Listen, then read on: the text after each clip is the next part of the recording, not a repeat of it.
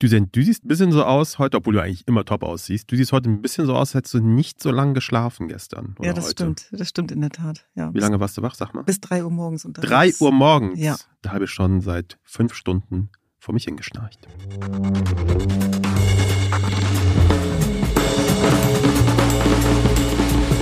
Es ist der 25. August 2023. Ich bin Düsen Tekal. Und ich bin Kaschrau Beros. Das ist Tekal und Beros.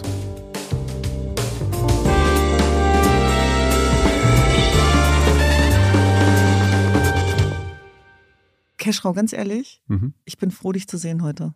Du bist froh, mich zu sehen. Ich Ja. bin auch sehr froh, dich Ja. zu sehen heute. Ja. Aber warum bist du denn so froh, mich zu sehen heute? Es kriegt eine Routine tatsächlich. Finden wir gut, Finden wir gut, genau. Und äh, ich habe mich dabei erwischt. Ich hatte gestern einen sehr intensiven Abend, äh, weil wir gestern ein besonderes Filmscreening hatten. Mhm. Es ähm, ging um einen Film, wo es um weiße Foltermethoden geht, also ein sehr schweres Thema, Mhm. äh, am Hand der Beispiel von politisch Inhaftierten im Iran. Und der Mann der Filmemacherin war auch unter uns. Viele Aktivisten waren da. Und dieser Film war so bedrückend und so schwer, dass das für mich auch immer so Momente sind, gerade wenn das so leidgekoppelt ist, dass ich automatisch auch immer so einen Ausweg suche nach Hoffnung, Menschlichkeit und Liebe. Ja. Und davon war dieser ganze gestrige Abend getragen. Wie das so häufig ist im Moment bei dem, was wir tun oder seit Jahren eigentlich auch in unserer Menschenrechtsarbeit, weil wir ja ganz oft gefragt werden, wie schafft ihr das? Und ist das nicht anstrengend und ist das nicht schwer? Aber ich glaube, was die Leute verkennen, ist, dass wer nah am Leid gekoppelt ist, auch immer nah am Leben ist. Okay, dann machen wir es mal hier so ein bisschen wie weiß. Gib uns doch mal so die Top drei Wege, mit denen Menschenrechtsaktivistinnen im Leben klarkommen. Nach so einem Abend. Also allein diese Frage finde ich ja schon eine Frechheit, aber von dir bin ich ja nichts anderes gewohnt. Äh, ich sag dir warum. Ich glaube, dass es ganz wenig um einen selber geht. Deswegen macht man sich eigentlich auch wenig Gedanken um sich mit verheerenden Folgen tatsächlich. Also dafür habe ich Jahre gebraucht, auch in Mhm. einer Aufarbeitung, Begleitung, ein Bewusstsein für mich dafür herzustellen, dass es eben doch wichtig ist, wie ich da drauf gucke, wie ich mit Leid umgehe, wo meine Grenzen sind, weil die äh, fließen ja dann irgendwann. Die siehst du ja nicht mehr. Und das hat was damit zu tun, dass das Leid der anderen immer schwerwiegender ist, immer wichtiger ist, so dass man dabei verschwindet. Und ich hatte schon auch wieder so einen Déjà-vu-Moment gestern, weil wir ja nicht nur seit einem, nicht seit zwei, sondern seit neun Jahren diesen Verein haben. Aber ich glaube, dass die Leute, die uns sehen und beobachten, auch spüren, und das ist etwas, was wir auch so bewusst vorleben, dass wir das Leben lieben. Und das gehört für uns ganz klar zusammen. Und was wir alle gemeinsam haben, ist für die Freundin von mir aus der iranischen Diaspora, aber eben auch für uns äh, Kurdin, Jesidin, ist, dass wir Kinder politischer Gefangener oder auch Inhaftierter sind. Also was, was viele zum Beispiel nicht wissen, ist, dass mein Vater war auch mal im Gefängnis und das ist so ein Teil im Leben, der einen total prägt und sozialisiert und der einen auch, ja, wie soll ich das beschreiben, äh, ein Leben lang beschäftigt, glaube ich, mit dem man auch arbeitet. Was ist eigentlich überhaupt weiße Folter? Weiße Foltermethoden dienen dazu, den politischen Willen zu brechen und sie sind unsichtbar, sie sind eigentlich kaum darstellbar. Und deswegen ist dieser Film auch so wichtig gewesen, der gestern gezeigt worden ist von Narges Mohammadi, eine der beeindruckendsten Frauen, die ich kenne, die auch für den Friedensnobelpreis nominiert ist, aber eben im Foltergefängnis von Evin sitzt. Und es geht darum, dass diese Foltermethoden psychischer Natur sind und das Ich zersetzen langfristig. Also dass du das Gefühl verlierst für Ort, Zeit und Raum. Es tut mir leid, dass es jetzt vorne so hart wird, aber du hast mich gefragt, wie mein gestriger Abend war. Und mit solchen Themen setze ich mich dann auch eben auseinander. Und ich war dankbar, dass wir einen Raum gefunden haben, im wahrsten Sinne des Wortes, wo man das darstellen konnte und einmal erzählen konnte. Und es gab so einen Satz in dem Film, den möchte ich nochmal erzählen, wo ein Inhaftierter gesagt hat, dass er im Gespräch mit seiner Tochter einen Satz nicht vergessen hat, nämlich dass die Tochter gesagt hat, die Menschen da draußen fragen, wie es dir geht und sie denken an dich. Und er hat mantraartig immer wieder diesen Satz wiederholt, die Menschen da draußen denken an mich, die Menschen da draußen denken an mich. Und er hat damit zum Ausdruck gebracht, dass ihn das am Leben erhält. Und für die Menschen da draußen, die sich die Frage stellen, was hat mein Leben mit weißen Foltermethoden zu tun? Zum Glück gar nichts. Aber es lohnt sich trotzdem, sich Gedanken darüber zu machen, was das im Leben anderer bedeutet und dass es doch einen Unterschied macht, wenn wir Mitgefühl und Solidarität zeigen und an den Tag legen. Und deswegen sind für mich solche Abende geprägt von sehr viel, ja, Menschlichkeit. Ich kann es nicht anders sagen. Ich weiß, es klingt jetzt für dich wieder so pathetisch. Also erst einmal ähm, Frechheit. Ich habe auch Gefühle. Ich spüre auch etwas. Und Natürlich. deswegen ist Pathos bei mir sehr gut aufgehoben. Das ist das eine. Und das andere ist, Ähm, ich habe mit dir trotzdem noch ein Hühnchen zu rupfen. Wieso? Weißt du warum? Erzähl. Ja, weil ich gestern Abend nicht da war. Warum eigentlich nicht? Geschwister und gute Freunde lade ich eigentlich nie ein, weil die sind immer willkommen. Sehr gut die Kurve gekriegt. Na, ist so. Sehr gut Wirklich die Kurve jetzt. Also gekriegt, zum Beispiel meine Schwestern hatten auch keine Kinoplätze. Also das ist ja klar. Weil die dann im Backstage saßen. Na, irgendwas Green wird sich schon finden. Nein, wir machen natürlich erstmal den Platz frei und ich verbuche dich unter Bruder. Verstehst du? Das ist eigentlich ein Riesenkompliment, dass ich dich nicht anrufe. Ja, okay. Gut, jetzt hast du mir gerade den Wind aus den Segeln genommen. Ich wollte mich jetzt gerade so fürchterlich aufregen. Übrigens, ich will ja nicht, dass das jetzt hier so rüberkommt, als wenn das hier so ein, so ein, so ein Therapie-Podcast wäre. Aber äh, ich finde wirklich, es ist ein tolles Gefühl, bei all dem, was man so äh, erlebt, dann hier einmal die Woche zu sitzen und darüber reden zu können und dann eben aber auch das Feedback zu bekommen, dass alle anderen auch was damit anfangen können. Danke. Ja, vielen Dank.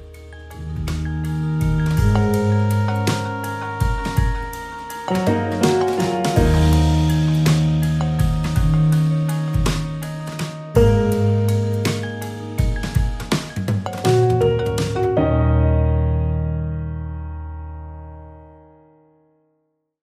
wir wollen heute über Geld reden. Mhm. Etwas, was man ja nicht so gerne tut äh, Mhm. in diesem Land. Und dafür haben wir auch einen super Gast eingeladen, nämlich Marcel Fratscher. Marcel Fratscher gilt als Top-Ökonom, so wird er heutzutage überall eingeführt, ist Politikberater und Professor für Makroökonomie an der HU zu Berlin und aktuell der Präsident des Deutschen Instituts für Wirtschaftsforschung. Und dazu kommen wir gleich. Vielleicht vorneweg Geld. Was macht das mit dir? Was bedeutet Geld für dich eigentlich? Ich finde, Geld ist immer für die Menschen ein Riesenthema, die nie Geld hatten. Also Mhm. für mich hat das Thema Geld insofern eine große Rolle gespielt, als dass ich aus, wenn man das überhaupt in Kontext auf Deutschland so sagen kann, armen Verhältnissen kam. Mhm. Also es gab eine Phase in unserem Leben, wo wir auch Sozialhilfe bezogen haben. Und die Tatsache, dass ich einer kurdisch-jesidischen Großfamilie entstamme, die obviously anders aussah als die autochthon deutsche Mehrheitsgesellschaft, verbunden mit dem Thema, dass Armut bei uns eine Rolle gespielt hat, hat unser Leben nicht einfacher gemacht. Und ich kann mich an eine Zeit in meinem Leben erinnern, wo ich mich wahnsinnig dafür geschämt habe, dass wir nicht so viel Geld hatten und dass wir abhängig waren. Das bedeutet beispielsweise, wenn ein Schullandheimfahrt ansteht für Menschen, die sozusagen nicht die Möglichkeit haben, das Geld selber aufzutreiben, dass dafür auch gesammelt werden musste. Und Mhm. das war für mich entwürdigend. Und das ist etwas, was sich in mir eingebrannt hat. Ich kann es nicht anders sagen. Und ich kann mich an Phasen in meinem Leben erinnern, auch als junges Mädchen. Wir mussten ja bei Aldi einkaufen gehen, als es noch nicht Vogue war, sondern eine Notwendigkeit. Ich habe mich geweigert. Ich habe mich geweigert, zu Aldi zu gehen. Und ich war froh, dass ich äh, diese Überredungskunst hatte, Mhm. äh, das durchzusetzen, dass meine jüngere Schwester Tuna dann auch noch mit dem Kinderwagen zu Aldi gehen musste. Und ich beschreibe das in diesen Bildern, weil das natürlich auch ein Bild erzeugt hat. Mhm. Aber ich bin der festen Überzeugung, dass ich nur dieses Selbstbewusstsein entwickeln konnte, weil ich es geschafft habe, der Armut zu entfliehen. Was nicht heißt, dass ich jetzt reich bin, um Gottes Willen. Da hätte ich mir einen anderen Bereich aussuchen müssen. Aber dass das Geld zumindest keine Rolle mehr spielt. Und ich finde, man ist dann reich, also Reichtum hat ja unterschiedliche Definitionen, wenn du deine Miete zahlen kannst, dir was zu essen holen kannst und dich die Geldsorgen nicht mehr um den Schlaf bringen. Mhm. Aber ich kenne Geldsorgen und ich glaube, viele Menschen da draußen, die Geldsorgen kennen, die wissen auch, was es ein Leben lang mit ihnen machen kann. Und Keschrau, das wird ja bei dir ähnlich sein. Wir entstammen ja auch Familien, die der Armut entflohen sind, die einem Land entflohen sind, äh, die nach neuen Möglichkeiten gesucht haben. Und so hat uns das Thema Geld eigentlich immer wie ein Damoklesschwert begleitet. Nämlich, ihr müsst es einmal besser haben. Ihr müsst es auch schaffen. Ihr müsst unterstützen. Mhm. Ich kann mich an einen Satz bei dir erinnern, der ist echt extrem bei mir hängen geblieben, nämlich, dass du irgendwann mal in so einem Nebensatz gesagt hast, dass dir niemand was hinterlassen hat. Also, du hast nicht geerbt, sondern dass du und dein Bruder dafür sorgen müsst, dass was bleibt, dass was aufgebaut wird. Warum ist dir das äh, so wichtig und was hast du für einen Bezug zu Geld und Armut? Wir sind hier in diesem Land mit nichts gekommen. Äh, Wir haben hier nichts. Meine Eltern werden mir jetzt kein großes Haus vererben äh, oder sonst etwas oder ein großes Vermögen, sondern umgekehrt, wir werden dafür sorgen müssen, dass es unseren Eltern dann noch gut geht im Alter. Und heißt aber auch gleichzeitig, ähm, nichts in diesem Land gehört uns. Ich habe weder eine Immobilie, die ich besitze, die ich dann irgendwie vielleicht auch weitergeben kann. Ähm, und deswegen habe ich auch die, diese Firma gegründet mit, äh, mit, mit Patrick zusammen. Nämlich, weil ich gedacht habe, naja, ich möchte wenigstens das auch besitzen. Also die Arbeit, die ich mache, dass das meine eigene ist, dass das eine Firma ist, die ich irgendwie aufbaue, wo ich dahinter stehe und sage, das, das gehört mir. Und das finden vielleicht manche so ein bisschen, naja, sagen, naja, angestellt sein ist doch einfacher, mach doch das. Für mich ist das wichtig, dass ich mir das ja schaffe, weil wir halt eben auch hier von Null anfangen mussten. Und ich merke, was es bedeutet, das alles eben nicht zu haben. Nämlich, du hast es gerade vorhin gesagt, in der Schule, für mich war es immer so, Geld bedeutet für mich immer Partizipation in irgendeiner Art und Weise. Ob ich an einer Klassenfahrt teilnehme, damals haben es mir meine Schullehrer möglich gemacht. Also die haben das teilweise für mich bezahlt, dass ich da irgendwie ähm, teilnehmen konnte. Oder ob es heißt, dass ich nach der Sommerpause diese etwas weirde Szene immer von Leuten, wenn sie nach der Sommerpause äh, in die Schule kommen und neue Sachen tragen. Und dann die Frage, kann ich bei diesem, bei diesem sozialen Spiel mitspielen? Habe ich auch so den neuen Eastpack-Rucksack oder nicht? Wenn sich alle so ein bisschen präsentieren, sagen, guck mal, was ich habe. Und es war für uns immer schwierig und es war immer ganz witzig, weil ich habe dann immer, wir haben gerade so genug gehabt, um für mich so, keine Ahnung, eine neue Sache zu kaufen. Und am ersten Tag hatte ich die dann an, sagen, Cashrow, die ist aber ganz anders aus. Und am Tag zwei war ich dann wieder der alte Cashrow, weil ich wieder den alten Scheiß anziehen musste, weil natürlich nur Platz für ein Outfit da war. Ähm, solche Sachen, das heißt Geld für mich und deswegen bin ich ganz wirklich dafür, dass, dass wir und mein, mein Bruder und ich halt in diesem Land uns irgendwie Equity aufbauen, also irgendwie etwas haben, was uns gehört. Ja. Wie meine Mutter so schön sagt, ohne Moos nichts los. Ja, so. Und das ist das, was viele vergessen, für die Geld nie eine Rolle gespielt hat. Ich kann mich erinnern, dass ich mich mit Leuten getroffen habe, mit denen ich über Politik gesprochen habe und nicht wusste, wie ich meine Cola bezahlen soll, die ich damals noch getrunken habe. Ich glaube, so Entwürdigung durch Geld äh, steckt immer ganz tief in den Knochen. Das wird man ja auch nicht wirklich los, selbst wenn du es in Anführungszeichen geschafft hast. Es ist etwas, was du immer natürlich präsent hast. Eine Szene fällt mir sofort ein. Ich bin ja in Kassel aufgewachsen und ich hatte so eine Clubnacht. Ich bin ausgegangen mit Freunden und äh, damals hat man auch überall mit Bargeld bezahlt. Damals gab es ja nicht Apple Pay und Pipapo. So alt bin ich schon. Und die Nacht ist war fortgeschritten und ich hatte einen sehr guten Freund, der sehr, sehr reich ist und auch sehr, sehr reich erbt. Ähm, und der hatte kein Bargeld mehr und hat mich gefragt, ja, okay, können wir ganz kurz so Dings gehen, ich habe meine Karte auch vergessen und so weiter.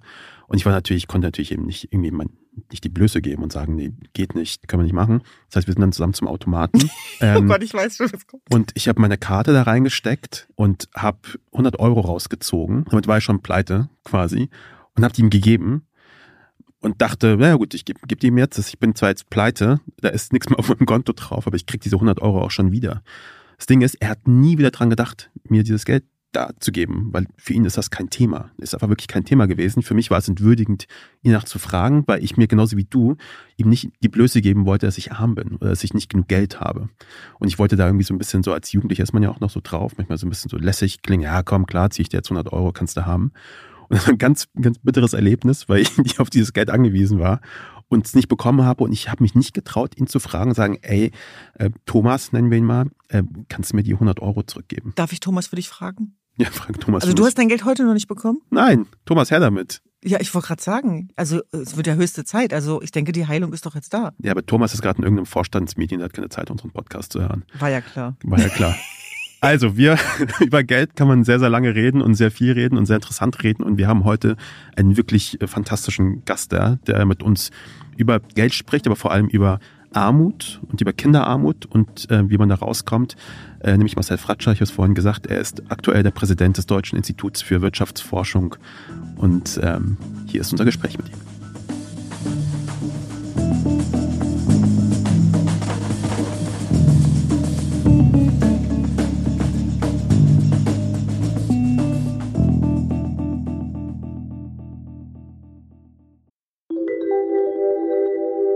Werbung.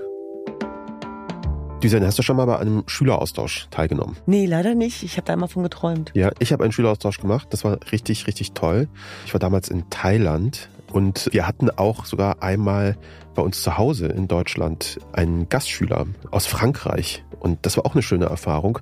Deswegen freue ich mich oder freuen wir uns, dass unser Werbepartner heute Experiment e.V. ist. Experiment e.V. ist Deutschlands älteste gemeinnützige Austauschorganisation und steht seit über 90 Jahren für interkulturellen Austausch und setzt sich seit vielen Jahren für Nachhaltigkeit und Diversität ein und läuft unter dem Motto Austausch für alle. Es gibt also zum Beispiel die Möglichkeit, für Leute hier in Deutschland mit Experiment eine Gastfamilie zu werden, für eine internationale Austauschschülerin, für einen internationalen Austauschschüler.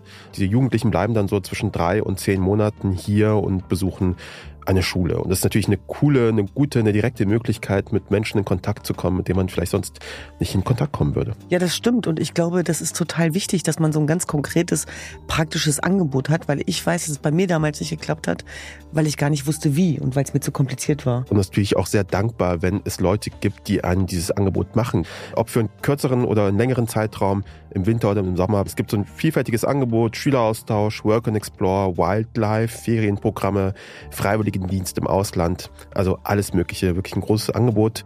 Wenn ihr mehr erfahren wollt über Experiment e.V., geht auf www.experiment-ev.de slash Gast. Diesen Link und alle weiteren Infos findet ihr in den Shownotes. Werbung Ende. Herr Fratscher, was lässt Ihren Puls stärker ansteigen? Ist das ein Bungee-Jump? Ich habe gehört, Sie springen ab und zu mal. Oder sind das die Ausführungen von Bundesminister Christian Lindner? Definitiv das Bungee-Jumpen. Christian Lindner, ich glaube, ich ganz kluger Kopf, aber manchmal überrascht er mich dann doch ähm, jetzt mit der Kindergrundsicherung. Ich habe große Schwierigkeiten zu verstehen, wie man gegen Bekämpfung von Kinderarmut sein kann. Wohl wissend, wie groß der Nutzen für die Betroffenen ist, aber eben auch für die Gesellschaft, mhm. wenn Kinder aus der Armut kommen. Mhm. Die sind und ich haben vorneweg so ein bisschen über Geld gesprochen und vor allem über, wie wir privat mit Geld umgehen, was das für uns bedeutet. Und wenn ich irgendwie Ahnung, kein Geld habe, versuche ich irgendwie Geld zu sparen, so weniger Geld auszugeben. Das ist das, was, glaube ich, Leute privat machen, damit sie halt mehr Geld auf dem Konto haben. Ich würde jetzt sagen, staatlich, auf der staatlichen Seite ist Geld was ganz anderes. Können Sie uns vielleicht so das mal kurz erklären, dieses, was der Unterschied ist und ähm, wie unterschiedlich quasi auch Geld wahrgenommen wird? Geld bedeutet ja erst einmal, ich habe etwas, was einen Wert hat, wofür ich mir etwas kaufen kann, was mir mehr Wohlstand gibt. Mhm. Ich habe lange Zeit im Ausland gelebt, sehr stark auch internationale Perspektive, hoffentlich auf Deutschland. Was mir immer auffällt in Deutschland ist, dass es so sehr einseitig ist. Geld zu haben, zu sparen, das ist was sehr Gutes. Aber Schulden zu haben, also jemandem anderen Geld zu schulden, das ist was ganz Schlimmes, was ganz Negatives. Ne? Das ist ja schon ein Begriff angelegt, mhm. Schuld. Mhm. Schulden kommt von Schuld. Also mhm. Ne, wer will schon in der Schuld anderer stehen? Schambehaftet. Ja, es hat, hat eine Scham. Ne? Es ist mhm. etwas, hast ein sündiges Leben, ein schlechtes Leben, weil du in der Schuld anderer stehst. Ja. Und wenn man mal so einen Schritt zurückgeht, heißt das ja, wenn man das versteht, dass der eine, der spart, der kann nur sparen, wenn jemand anders Schulden hat. Also das ist die Kehrseite der gleichen Medaille. Wenn der Staat Schulden macht, um in Bildung zu investieren, für Kinder, Jugendliche, dass die ein selbstbestimmtes Leben leben können, Chancen nutzen können, wenn der Staat Geld ausgibt, um Sicherheit zu schaffen, Integration zu ermöglichen ins Gesundheitssystem, dann sind das gute Schulden. Und deshalb, glaube ich, müssen wir weg von diesem Sparen ist gut, Schulden ist schlecht. Nein, wir müssen uns darauf anschauen, was machen wir als Gesellschaft und natürlich auch jeder Einzelne von uns, was machen wir mit dem Geld? Hm. Vor allem, wenn es dann auch gegeneinander aufgerechnet wird. Und das ist ja tatsächlich auch etwas, was wir wieder erleben, dass viele Konflikte, Stichwort Kinderarmut, dann eben auch ethnisiert werden, beispielsweise. Und dieses Bewusstsein auch für Social Invest, gerade auch auf wirtschaftlicher Ebene, dass das eben nicht darum geht, eine Rolle des Bittstellers zu erfüllen oder äh, sein Gewissen zu beruhigen, sondern dass das eine Investition in die Zukunft ist. Wie gelingt dieser Wandel eigentlich? Was für eine Gesellschaft brauchen wir dafür? Ich glaube, zwei Dinge sind wichtig. Einmal zu verstehen, die beste Investition ist die Investition in Menschen. Also gerade in viele Diskussionen, die wir im Augenblick haben, müssen wir jetzt die, die Steuern senken für irgendjemanden, für Unternehmen oder für Spitzenverdiener oder wollen wir Geld in Infrastruktur. Also es gibt ganz viele sinnvolle Dinge. Also ich bin jetzt nicht gegen Steuersenkung für Unternehmen per se. Aber immer zu bewusst zu machen, wo wollen wir als Gesellschaft Prioritäten setzen. Das Beste, was eine Gesellschaft machen kann, ist in seine Menschen investieren. Denn was Wohlstand schafft, sind nicht Maschinen. Das sind Menschen, die mit einer guten Qualifizierung, mit mit einem Drive, auch das, was, was, was Sie machen, mit, ne? also einen Mehrwert schaffen für die Gesellschaft. Das sind Menschen. Und das Zweite, was wichtig ist, ist der soziale Zusammenhalt. Wie wollen wir als Gesellschaft leben? Und mein letztes Buch, das ist mittlerweile auch schon über ein Jahr her, ähm, Geld oder Leben, als ich dazu recherchiert hat, kam mir immer wieder auf die Frage, wie können eigentlich Gesellschaften große Krisen am besten bewerkstelligen. Und wenn man sich so historisch die letzten 100 Jahre anschaut, es Kriege sind, Naturkatastrophen, Pandemien, Wiedervereinigung, dann realisiert man, das Wichtigste für eine Gesellschaft, auch große Krisen zu bekommen, ist Solidarität, also Schutz der verletzlichsten Menschen. Und das ist, was Gesellschaften stark macht, resilient macht, innovativ macht, erfolgreich macht. Und diese zwei Dinge, glaube ich, meiner Überzeugung nach müssen im Mittelpunkt stehen. Alles andere ist auch wichtig, aber wenn man sich auf die zwei Dinge fokussiert, Menschen müssen im Mittelpunkt stehen und Solidarität ist eine der größten und wichtigsten Stärken einer Gesellschaft, um zukunftsfähig zu sein. Ich teile dieses Menschenbild uneingeschränkt und ich glaube, das, was wir gegenwärtig erleben, ist ja leider Gottes das Gegenteil und wir merken leider auch in den Strukturen, dass es eigentlich der, der, der Businessweg ist, also der, der, das ähm, egoistische Modell, das Individuelle, äh, was mehr belohnt wird, als wenn wir uns dazu entschließen, genau in diese Solidarität, ins Gemeinwohl zu investieren. Und nun sind Sie ja jemand, der sich sehr gut damit auskennt, also auch mit Strukturen, mit Geld. Was würden Sie sagen, was benötigt das für einen Kulturwandel, also auch in unserer Gesellschaft, dass da eben auch ein Umbruch stattfindet und dass wir genug tolle Menschen haben, die weiterhin diese Arbeit auch perspektivisch machen? Ich glaube, der erste Wandel, den wir brauchen in, in unserer Mentalität, in unserer Kultur, ist das Verständnis, dass Geld kein Selbstzweck sein kann, sondern immer nur ein Instrument, um etwas zu erreichen, etwas zu erzielen. Ich glaube, es kann man ganz viele Beispiele bringen. Ich bringe jetzt mal nur mal ein Beispiel, das aus einem komplett anderen Bereich kommt, Nachhaltigkeit, Klimaschutz, weil Leute immer sagen, ja, aber das BIP-Wachstum, das Bruttoinlandsprodukt, das wächst nicht genug. Das ist nicht relevant. Das ist eine finanzielle Größe, die man in Geldeinheiten misst. Aber das, was wichtig ist, ist ja doch nicht, dass da was in Geldeinheiten wächst, sondern Wohlstand. Also Gesundheit, eine intakte Familie, eine intakte Umwelt, sozialer Friede, ähm, geopolitischer Frieden. Und sich das bewusst zu machen. Geld ist nicht ein Endprodukt oder ein Ziel an sich, sondern es muss immer verstanden werden als etwas, um etwas anderes, Wichtigeres, viel Wichtigeres zu erreichen. Der zweite Wandel, den wir benötigen, ist sicherlich unser Generationenvertrag neu zu diskutieren. Denn das, was heute passiert, ist, wir leben zu Lasten künftiger Generationen. Klima, Umwelt ist ein Beispiel, aber auch wenn ich die Aussage mancher in der Politik höre, wir dürfen jetzt keine Schulden machen, weil das sind Schulden, die künftige Generationen zurückzahlen müssen, dann sage ich mal, ein Politiker sagte mal vor zwei Jahren, ich nenne den Namen jetzt nicht, Kinder können nicht auf Schuldenbergen spielen. Sprich, geringes Schulden ist das Allerbeste, was wir machen können für künftige Generationen. Da würde ich entschieden widersprechen. Auch wieder, ne? Geld ist oder Schulden ist nicht das, was wichtig ist, sondern was hinterlassen wir künftigen Generationen. Takte Umwelt ist eins. Ähm, welche Bildungschancen haben Sie? In welcher Gesellschaft leben Sie? Mit welchem gesellschaftlichen Zusammenhalt? Wie ist es um Gesundheit bestellt? Wie ist es um Selbstbestimmung, ein selbstbestimmtes Leben leben zu können? Und ich glaube, dieser Generationenvertrag hängt ja letztlich auch mit Geld zusammen. Geld ist ja immer etwas, ich verzichte heute auf Wohlstand, damit es mir in der Zukunft besser geht. Also ich glaube, das sind zwei Dinge, wo wir Deutschen auch anders ticken. Ne? Also das finde ich immer das Interessante. Mensch ist wir sind nicht diese rationalen Wesen, sondern das ist ja auch das Schöne. Wir sind häufig irrational. Was mir immer wieder auffällt, wo wir Deutschen anders sind. Und ich glaube, da könnten wir eine Menge lernen, wenn wir mal zu unseren Nachbarn oder mal anderswo in die Welt schauen und sagen, oh, wie machen die denn das? Und das würde ich mir wünschen, dass wir so ein bisschen eine offene Gesellschaft werden, auch in dem Sinne, dass wir schauen, was machen andere, wo, wie können wir davon lernen. Warum reden wir nicht so gerne über Geld in Deutschland? Woran liegt das? Geld ist, kommt mit einem riesigen Stigma ja nicht nur Schulden, ne? also Schulden zu haben ist, boah, der ist verschuldet oder die hat da hohe Schulden, sondern ähm, wir realisieren auch bei Hochvermögenden, dass denen das häufig peinlich ist, zu sagen, wie viel Geld sie haben. Friedrich Merz hat, wurde 2018 gefragt, mit einem Millioneneinkommen im Privatjet, zu welcher Schicht würden Sie sich zählen? Hat er gesagt, zur Mittelschicht. Äh, und jeder würde realisieren, nee, mit Millioneneinkommen und äh, hohem Vermögen, ähm, tut mir leid, äh, sie gehören zur Oberschicht. Und das, ne, also Geld wird als etwas, ja, der ist reich, hm, das ist auch wieder so eine gewisse Scham. Das will keiner so offen zeigen und eingestehen. Und in Deutschland haben wir jetzt sehr vereinfacht gesagt, so eine Moral, Geld anzuhäufen ist gut, aber man darf es nicht zeigen. Man sollte es auch nicht so sehr ausgeben, aber es ist super, wenn man es an künftige Generationen vererbt. Also Erbschaften ist ein Riesenthema. Kommen wir vielleicht gleich auch nochmal zu. 60 Prozent aller privater Vermögen in Deutschland heute wurden nicht mit der eigenen Hände erarbeitet, sondern vererbt von Eltern, Großeltern und so weiter. Und das ist eine komische Moral. Also im Leben, ja, viel Geld anhäufen, aber bitte nicht zeigen. Aber dann jemand, der dann ganz viel Geld an künftige Generationen vererbt, das ist was Gutes. Und im USA zum Beispiel ist es genau andersrum. Jeder, wenn man da viel Geld hat und das zeigt und sagt, ach, guck mal, der ist erfolgreich, das ist aber toll. Aber dort gilt es als sehr negativ, wenn man eben sehr viel vererbt, wenn man nicht an die Gesellschaft zurückgibt. Da wird gesagt, guck mal, der ist egoistisch. Der behält das alles für sich. Der hat doch jetzt Erfolg gehabt, weil diese Gesellschaft ihm das ermöglicht hat.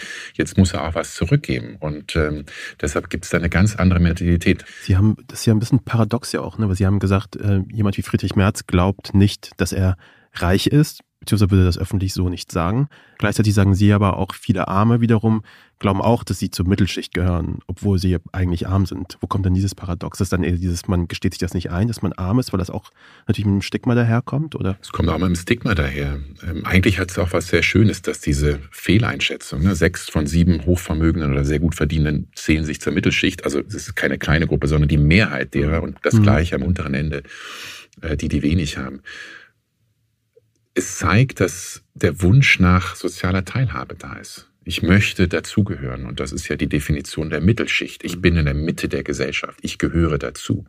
Unterschicht, Oberschicht klingt so ein bisschen, ich bin da irgendwie, gehöre nicht wirklich dazu. Ähm, und äh, das ist, glaube ich, etwas äh, durch und durch Positives. Klar, es liegt auch häufig an der Fehleinschätzung. Das ist auch wieder so das, das Menschliche, wenn Menschen haben ein soziales Umfeld, das meistens aus anderen besteht, die einen ähnlichen Bildungshintergrund haben, ähnliches Einkommen haben. Und das führt halt zu so einer krassen Fehleinschätzung. Und das wird dann häufig auch von der Politik missbraucht. Also ich erinnere mich an diese Diskussion, die immer noch da ist. Wir müssen doch mal die Mitte der Gesellschaft entlasten. Es kann auch nicht sein, dass schon die Menschen in der Mittelschicht, in der Mitte der Gesellschaft den Spitzensteuersatz zahlen. Das, mhm. ist, das will ich auch kein Politiker zitieren, aber hört man häufig. Und äh, dann realisiert man, wer zahlt denn den Spitzensteuersatz? Das sind 8,9 Prozent der Beschäftigten. Mhm. Also kann mir jetzt keiner sagen, das ist jetzt irgendwie die Mehrheit der Gesellschaft, die hier den Spitzensteuersatz. Und das ist halt, das Narrativ kommt an. Und ähm, äh, also wir haben einfach eine sehr verzerrte Wahrnehmung, weil wir sehr stark von unserem Umfeld beeinflusst sind. Und ne, so ein bisschen außerhalb dieser Blase, jeder eigenen Blase zu kommen und über den Tellerrand hinauszuschauen, ist, ist wichtig. Aber jetzt, wo wir schon, wir haben gerade verzerrte Wahrnehmung gesagt, eine Mittelschicht angesprochen. In den USA, in den Wahlkämpfen heißt immer, da wird ja immer sehr viel um die Mittelschicht ja geworben. Dann heißt es auch mal, wenn es der Mittelschicht gut geht, dann geht es auch Amerika gut, geht es uns allen gut. Wenn wir jetzt nach Deutschland gucken, wirtschaftliche Lage, verzerrte Wahrnehmung, ähm, Rezession, all diese Sachen. Wie geht es uns eigentlich wirklich? Gesamtwirtschaftlich und gesamtgesellschaftlich eigentlich sehr gut. Mhm. Ja, wir dürfen nicht vergessen, die 2010er Jahre waren wirtschaftlich goldenes Jahrzehnt für Deutschland. Beschäftigung ist gestiegen, die Löhne sind gestiegen, auch am unteren Ende. Auch dank des Mindestlohns ähm, sind die Löhne deutlich besser geworden. Ähm, aber mir macht Sorge, dass es doch die Ungleichheit in vielen Dimensionen gestiegen ist. Ähm, wir haben einen Anstieg der Armut, der Kinderarmut gehabt mhm. in den 2010er Jahren, trotz des wirtschaftlichen Erfolgs. Ähm, leben heute mehr als jedes fünfte, wahrscheinlich jedes vierte Kind in Armut. Bei der Gesamtbevölkerung, bei den Erwachsenen ist es ein bisschen geringer, da liegt es bei 18, 17, 18 Prozent, also jede sechste Person. Und wir sehen es vor allem bei Chancen. Ähm, das ist für mich auch nochmal so ein? Also das ist nochmal ein entscheidender Faktor. Wir dürfen nicht nur auf Einkommen und materielle Dinge schauen, sondern eben auch, was die Lebensqualität, ähm, was sind Chancen für Menschen, ein selbstbestimmtes Leben zu leben, eine Teilhabe zu haben. Und da mache ich mir große Sorge. Wir sehen, dass gerade im Bildungsbereich die soziale Mobilität gering ist. Also in Deutschland stärker als in fast jedem anderen westlichen Land, genauso stark wie in den USA, hängt die eigene Chance als Kind und Jugendlicher, eine gute Ausbildung, äh, ein gutes Einkommen, guten Job zu bekommen, ungewöhnlich stark von zwei Faktoren ab. Einkommen der Eltern und Bildung der Eltern. Mhm. Und ähm, das heißt, wir haben wenig Chancengleichheit. Wenn ich in eine alleinerziehende Mutter im Wedding mit geringem Einkommen geboren werde, dann habe ich es verdammt viel schwieriger, als wenn ich in zwei Eltern mit einem hohen Bildungshintergrund, einem guten Einkommen in Zehlendorf lebe. Das ist ein krasser Unterschied. Und das ist, glaube ich, da sind wir schlechter geworden. Das ist nicht nur schlecht gewesen, sondern nochmal schlechter geworden. Und Armut heißt konkret, dass ganz vielen Menschen im frühen Alter, Kindern, Jugendlichen, schon die Chancen auf selbstbestimmtes Leben genommen werden. Und äh, wir sehen das, das wieder auf Geld zurückzukommen. Die OECD, Vereinigung von, von Industrieländern, hat ausgerechnet, dass Deutschland durch Kinderarmut jedes Jahr ein wirtschaftlicher Schaden von über 100 Milliarden Euro entsteht. Weil weniger Bildungschancen heißt, die Menschen Betroffenen kommen eben nicht so gut in Arbeit, haben viel stärkere Belastung auch der Sozialsysteme, ist mit schlechterer Gesundheit verbunden, viel höheren Gesundheitskosten. Ähm, und, und, und. Das heißt, es entsteht nicht nur dieser Schaden den Betroffenen, sondern uns als Gesellschaft als Ganzes. Und das immer wieder für mich als Wissenschaftler so wichtig, die, die Zahlen und Fakten, so gut wir sie kennen, mhm. auf den Tisch zu legen und sagen, es ist richtig gehend engstirnig und dumm von uns als Gesellschaft, Kinderarmut zu akzeptieren, obwohl wir es adressieren könnten. Beispielsweise durch eine Kindergrundsicherung, natürlich auch durch ein besseres Bildungssystem, ist gar kein Widerspruch. Und gleichzeitig dadurch eben große Kosten für Wirtschaft und Gesellschaft als Ganzes zu verhindern und das zusammenzubringen. Überrascht mich manchmal, dass das so schwer ist im öffentlichen Diskurs.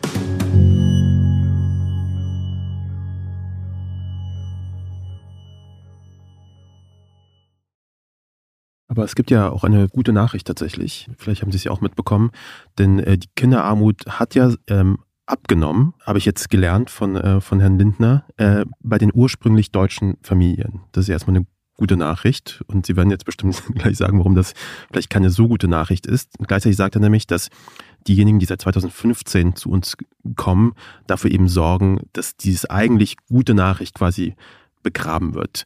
Erklären uns das vielleicht ganz kurz, warum das, äh, warum das vielleicht falsch gedacht ist. Es ist aus zwei Gründen falsch gedacht. Einmal, das greift den den, den Punkt zur Ethnizität auf. Armut ist Armut. Völlig egal. Mhm. Äh, und es muss völlig egal sein für eine Gesellschaft und vor allem für einen, für einen Staat. Ob das Kind jetzt eine helle oder eine dunkle Hautfarbe, eine muslimische oder christliche Religion hat oder wo auch immer, welche Herkunft da ist. Und deshalb wäre ich hier sehr vorsichtig, äh, wie gesagt, aus moralischer, aber eben auch aus rein ökonomischer und wissenschaftlicher Sicht jetzt zu behaupten, das sei eine gute Entwicklung. Herr Fratscher, Sie haben gesagt, Kinderarmut zuzulassen ist dumm, weil wirtschaftlich nicht klug. Das kann man so, ähm, glaube ich, argumentieren. Jetzt haben wir einen Finanzminister, der sich gegen diese Grundsicherung ähm, ausspricht. Äh, ich traue mich nicht, die Frage zu stellen, aber ist unser Finanzminister dumm? Nein, ich ähm, halte Christian Lindner für einen sehr klugen Kopf, der genau weiß, was er tut. Er ist ein exzellenter Kommunikator. Ich glaube, dass er zwei grundlegende Fehler macht in Bezug auf die Kindergrundsicherung und Kinderarmut. Das Erste, ich glaube, er realisiert nicht, wie viel Schaden Kinderarmut anrichtet und nicht nur für die Betroffenen, sondern für Wirtschaft und Gesellschaft als Ganzes, dass junge Menschen keinen Bildungsabschluss bekommen, dass sie nicht gesund sind oder weniger gesund sind, dass sie langfristig einen enormen Schaden anrichten, der Wirtschaft und Gesellschaft und letztlich auch den Bundesfinanzminister verdammt viel Geld kostet. Mhm. Das ist, glaube ich, der erste Fehler, der begangen wird, dass man den Schaden von Kinderarmut für die Gesellschaft als Ganzes unterschätzt. Und das Zweite ist, dass er versucht, die Bekämpfung von Kinderarmut in der Form von der Kindergrundsicherung versucht auszuspielen gegen Entlastung von Unternehmen. Denn darum geht es ja gerade. Das Wachstumschancengesetz, ziemlich schrecklicher Name, der auch gar nicht passt. Also steuerliche Entlastung von Unternehmen gegen Bekämpfung von Kinderarmut versucht gegeneinander auszuspielen. Das darf man nicht machen. Beides sind gute Dinge. Mhm. Man kann das eine tun, ohne das andere zu lassen. Und da würde ich mir diese Weitsicht wünschen und zu sagen, Mann, wir sind in einer Krisensituation. Wir sind in einer schwierigen Lage heute. Jetzt denkt mal langfristig und strategisch und realisiert, wir brauchen beides. Und dann macht auch beides, denn beides ist sinnvoll. Ich möchte noch über eine Statistik sprechen, weil ich sie wahnsinnig interessant fand. Das haben Sie auch mal irgendwo berichtet, nämlich, dass in Familien äh, mit Alleinerziehenden, 95 Prozent davon sind Mütter, da lag die Armutsquote mit über 38 Prozent fast doppelt so hoch. Also das ist ja schon eine krasse, krasse Zahl. Wie erklärt sich das? Das ist ja völlig wild. Also ich habe das gelesen und dachte, das ist ja, muss ja ein Zahlendreher sein. Dass von den in Armut lebenden Alleinerziehenden 95 Prozent davon Mütter sind. Also Frauen äh, ganz konkret betroffen sind. Armut hängt natürlich sehr stark mit der Frage zusammen, ob Menschen arbeiten oder nicht. Wir haben auch Armut ganz oder sehr schnell steigende Armut unter Menschen, die alt sind, die also nicht mehr arbeiten können, die in Rente sind, aber wo zu wenig rumkommt. Ähm, aber bei Müttern beispielsweise Alleinerziehenden ist es ja häufig so, dass die einfach kein oder nur ein geringes Arbeitseinkommen haben. Und dann muss man sich fragen, woran liegt denn das? Ist das deren Schuld? Das ist ja immer so, ein, so eine Diskussion, die mich auch sehr stört und auch komplett falsch ist, weil es immer heißt, die Mütter, die alleinerziehen, die müssten doch mal und da zeigt sich, also wenn man sich Ursachen anschaut, ist, dass wir als Gesellschaft, aber ganz konkret die Politik, diesen Frauen, diesen Müttern riesige Hürden in den Weg legt. Es fängt an im Bildungssystem, frühkindliche Bildung, Kitas, es fehlen die Kitaplätze, es fehlen ganz, es gibt dann noch gar keinen Anspruch auf Ganztagsschulplätze. Häufig sind die Kinder mittags zu Hause, die, die Mutter muss sich kümmern. Äh, das heißt, sie kann häufig eben nicht Vollzeit arbeiten, kann nur Teilzeit arbeiten. Dann macht der Staat noch ein System, wo er steuerlich das die Anreize so setzt, dass Arbeiten sich weniger lohnt. Ähm, Ehegattensplitting ist eins, ist ja meistens so, dass Mütter, die alleinerziehend sind, nicht immer alleinerziehend waren, sondern dann häufig eine Trennung kommt. Und äh, das heißt, Ehegattensplitting, ähm, die Person, meistens die Frau, die nach der Familiengründung, nach den Kindern wieder zurück in den Arbeitsmarkt geht, hat eigentlich wenig Anreize zu arbeiten oder mehr zu arbeiten, weil steuerlich sofort stark belastet wird. Äh, das heißt, dass viele Frauen nach der Familiengründung wenig oder gar nicht arbeiten, weil die steuerlichen Anreize so da sind. Es gibt strukturelle Gründe, weshalb der Anteil bei Alleinerziehenden, die Kindern und, und Eltern, die in Armut leben, der Anteil so hoch ist. Und der liegt eben nicht in der Verantwortung der Betroffenen, sondern der liegt bei uns als Gesellschaft, vor allem bei der Politik und bei den Strukturen, so wie sie sind und wie sie bewusst auch von der Politik gemacht werden. Wenn Sie die Möglichkeit hätten, was würden Sie strukturell verändern bzw. vorschlagen, damit wir genau diese strukturellen Herausforderungen überwinden können und damit sozusagen auch der eigene äh, Einsatz anders belohnt werden kann? Das Wichtigste ist sicherlich das Bildungssystem. Alle Eltern lieben ihre Kinder und wollen das Beste für ihre Kinder, egal ob sie Millionär sind oder in Armut leben. Und ein gutes Bildungssystem von der Kita bis zum Schulabschluss bedeutet, man kann sich als Eltern darauf verlassen, die Kinder sind dort sehr gut versorgt, sie werden gut ausgebildet, sie erhalten Chancen und die Eltern haben die Möglichkeit, eben auch mehr selbstbestimmt zu arbeiten und dadurch Einkommen zu erzielen. Also Bildungssystem, Chancengleichheit im Bildungssystem zu schaffen, ist für mich, muss das, das A und O sein, muss ein essentielles Element sein. Gleichzeitig reicht es ja nicht. Man kann ja nicht äh, den, den Kindern sagen, ja, werdet erstmal erwachsen, dann habt ihr eine Chance, aus der Armut zu kommen. Das ist ja jetzt ein Thema. Und jedes Kind, das auch nur ein Jahr in Armut lebt, wir sehen die permanenten Schäden, die das bei einem Menschen anrichtet. Also wir haben nicht die Zeit, äh, so wie Christian Lindner jetzt auch immer wieder gesagt, na ja, anstelle von einer Kindergrundsicherung sollten wir doch mehr Geld für, für Bildung und für, für, für Arbeitsmarktintegration ausgeben. Das eine kann man tun, ohne das andere äh, zu lassen. Das zweite, ähm, liegt sicherlich darin, mehr Arbeitsmarktchancen zu eröffnen und mehr bessere Arbeit zu schaffen. Deutschland hat einen ungewöhnlich großen Niedriglohnbereich. Es ist ja nicht so, dass alle, die arm sind, nicht arbeiten, sondern wir haben ganz viele Menschen, die arbeiten, wenig Stunden arbeiten oder zu einem geringen Lohn. Deutschland hat einen ungewöhnlich großen Niedriglohnbereich. 20 Prozent der Beschäftigten arbeiten im sogenannten Niedriglohnbereich, weniger als 60 Prozent des mittleren Stundenlohns. Ähm, und ähm, ja, der Mindestlohn 12 Euro im Augenblick, klar, er ist deutlich angestiegen in den letzten Jahren, aber für viele reicht das natürlich vorne und hinten nicht, äh, gerade wenn ich Kinder habe. Und ähm, also gute Arbeit ist eben ein zweites Element, das dort eine sehr große Rolle spielt. Und der dritte Bereich ist, wenn wir uns angucken, wieso sind Menschen nicht in Arbeit, als häufig gesundheitliche Gründe. Es ist ja nicht so, dass es nicht genug Arbeitsplätze gibt. Es gibt einen Fachkräfte, es gibt einen Arbeitskräftemangel. Also jeder, der arbeiten kann und will, kann eine Arbeit finden. Aber Für den wir übrigens Menschen aus dem Ausland brauchen mhm. und im Inland. Genau, wo wir viel unseres Potenzials vergeben, wenn wir mhm. einfach da 50.000 äh, junge Menschen haben, die jeden, jedes Jahr ohne Schulabschluss abgehen. Also das wären jetzt mal sehr vereinfacht so drei ganz grundlegende Pfeiler, die wichtig wären, um ähm, nicht nur Armut zu bekämpfen, sondern letztlich auch eine größere Teilhabe und wovon alle mhm. profitieren würden. Herr Fratscher, ich habe noch ähm, zum Abschluss vielleicht, habe ich eine letzte Frage an Sie. Ähm, ich führt vielleicht ein bisschen davon weg, aber irgendwie auch nicht, weil es war irgendwie ein Nebensatz, den sie mal in einer Kolumne geschrieben haben, der mich ähm, wahnsinnig beschäftigt hat, wo ich dann, es mir, mir sehr traurig gemacht hat, weil ich dachte, puh, okay, wenn das, wenn das wirklich so ist.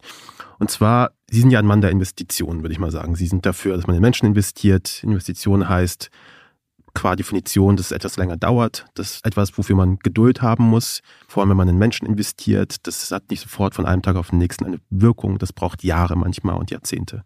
Und Sie haben in einer Kolumne geschrieben, es ist die Kurzsichtigkeit der Entscheiderinnen und Entscheider in Politik und Wirtschaft, die in einer Demokratie vielleicht so angelegt ist, aber nichtsdestotrotz erheblichen Schaden anrichtet. Und dieser kleine Teil, die in einer Demokratie vielleicht so angelegt ist, hat mich irgendwie schon so zurückgeworfen, weil ich dachte, ja, okay, dann ist das alles, was wir gerade haben, politisch vielleicht so gewollt, zum einen, weil oft angesprochen heute strukturelle Probleme, ähm, weil in einer Demokratie eben Leute sich zum Wahlen aufstellen und entsprechend kommunizieren und versuchen Ergebnisse zu bewirken, die man sofort sieht, damit die Wählerinnen und Wähler dann wählen können. Wie kommen wir aus diesem Teufelskreis dann raus? Weil das klingt ja wahnsinnig traurig, ehrlich gesagt. Eine Stärkung der Zivilgesellschaft, das ist die Antwort, die kurze. Ähm, die lange Antwort ist, ähm, es ist viel zu leicht, immer einen Politiker Bashing zu betreiben. Mhm. Zu sagen, die, ach, die sind mhm. so inkompetent, die entscheiden schlecht. Ich berate viele Politikerinnen und Politiker. Ähm, ich glaube, ich habe eine Menge gesehen in den letzten zehn Jahren. Ich habe den größten Respekt mhm. für die Arbeit, die sie machen und auch für sie als Menschen. Und das gilt fast jeglicher politischer Couleur. Ähm, und Politiker und PolitikerInnen haben halt eine, eine, klare Zielfunktion. Die werden für vier oder für fünf Jahre gewählt und müssen sich dann wieder zur Wahl stellen. Und in der Demokratie ist es so, dass wenn die Entscheider etwas tun, was die Mehrheit oder ein großer Teil nicht gut findet, dann werden sie abgewählt. Das heißt, alle Politikerinnen und Politiker fragen sich, was wollen die Menschen? Was kann ich tun, damit ich Unterstützung erhalte? Und das heißt, letztlich liegt die Verantwortung bei uns mhm. als Gesellschaft, bei den Wählerinnen und Wählern. Mhm. Und wir brauchen eben, müssen die Zivilgesellschaft stellen. Wir müssen den Menschen klarer machen, ähm, was wollt ihr eigentlich? Was ist euch denn wichtig? Und dann bitte bei der nächsten Wahl geht hin und wählt und informiert euch und überlegt euch, was euch wichtig ist. Typische Beispiel Bildung seit ewigen Zeiten, seitdem ich mich erinnern kann, seitdem ich zum ersten Mal wählen durfte, haben Politikerinnen und Politiker auf Bundes-, Landes-, kommunaler Ebene immer Bildung verstanden. Es ist wichtig, müssen wir doch investieren, müssen wir mehr machen. Und was passiert? Viel zu wenig. Wir haben mittlerweile eines der schlechtesten Bildungssysteme ähm, in den Industrieländern. Äh, und wieso? Ja klar, weil ich heute, wenn ich heute in Bildung investiere, heißt das Veränderung. Dann laufen die Eltern amok und sagen, wir wollen Veränderung machen, das wollen nicht alle. Mhm. Äh, hat aber langfristig erst diesen Nutzen dass Kinder, Jugendliche besser ausgebildet sind, produktiver sind, plötzlich im Arbeitsmarkt äh, uns allen helfen können. Und das ist der fundamentale Widerspruch. Also die Antwort kann nicht sein, wir brauchen klügere Politikerinnen, Politiker brauchen wir vielleicht auch, aber ich glaube, das Hauptproblem liegt immer in der Gesellschaft, in einer Demokratie. Das ist eine Demokratie angesetzt. Die Idee einer Demokratie ist eben, dass das Volk der oder die Souveränin ist. Und das, glaube ich, nehmen die Menschen nicht genug wahr. Herr Fratscher, da haben Sie am Ende Danke. noch einen, einen Plot-Twist uns gegeben. Das hat, haben unsere Zuhörer auf jeden Fall nicht kommen sehen. ähm, vielen herzlichen Dank. Danke, dass Sie übrigens hier waren. lang mit äh, ihm weiterreden, du auch? Ja, ich fühle mich klüger jetzt. Tatsächlich, wirklich. Auch in der Vorbereitung. Ich habe das Gefühl, ich bin klüger. Und irgendwie ist es auch sehr, sehr erleichternd, ähm, viele dieser Dinge auch wirklich mit Zahlen wirklich sehr einfach erklären zu können. Also es gibt Lösungen, es gibt Dinge, die wir schon verstehen und es ist äh, so schön, dass das irgendwie alles da ist. Deswegen danke für Ihre Arbeit, danke, dass Sie hier waren. Ich danke für die Einladung, für das Gespräch und großes Kompliment, was Sie beiden machen, auch mit diesem Podcast, ist total wichtig und ist ein wichtiger Beitrag dazu. Deshalb vielen Dank für die Einladung. Das ist ein schönes letztes Wort. Das Dankeschön. überlassen wir Ihnen sehr gerne. Vielen Dank.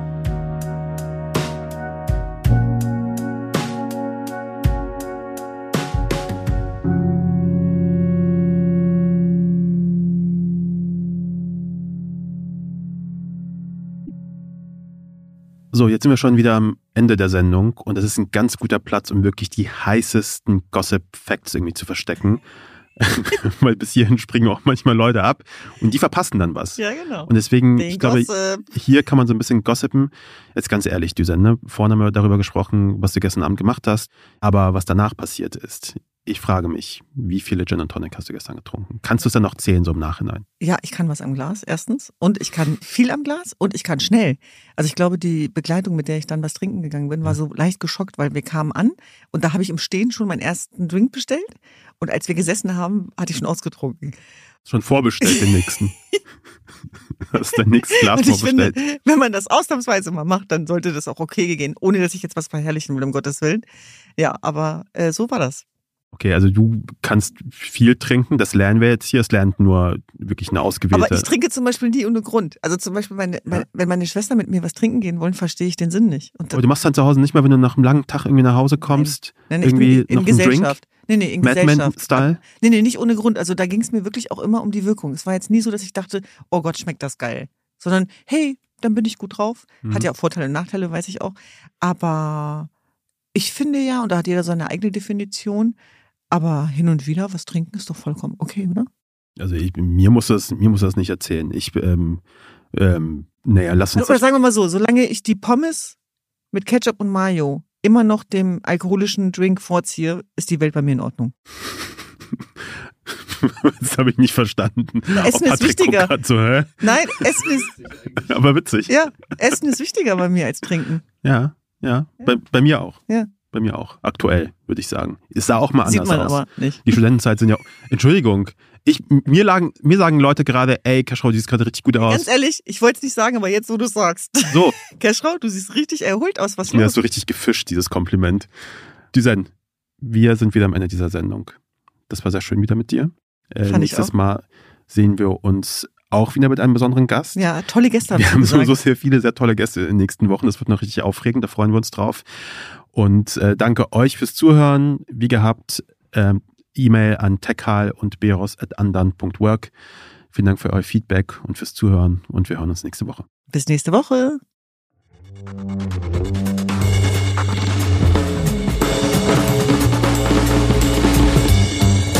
Tekal und Beros ist ein Andan Original mit Düsen Tekal und mir, Keschrau Beros. Redaktion Paula Cornelius, Georg Schmidtmann und Patrick Stegemann. Technische Produktion und Sounddesign Henk Heuer und Marta Gerosa. Titelmusik Jakob Ilja mit Originalmusik von Benjamin Drees. Cover von Ram Studio. Unsere Executive Producer sind Patrick Stegemann und ich, Keschrau Beros. Falls euch diese Episode gefallen hat, freuen wir uns, wenn ihr uns weiterempfehlt und den Kanal abonniert. Für weitere Informationen zu unseren WerbepartnerInnen schaut bitte in die Shownotes. Danke fürs Zuhören und bis zum nächsten Mal.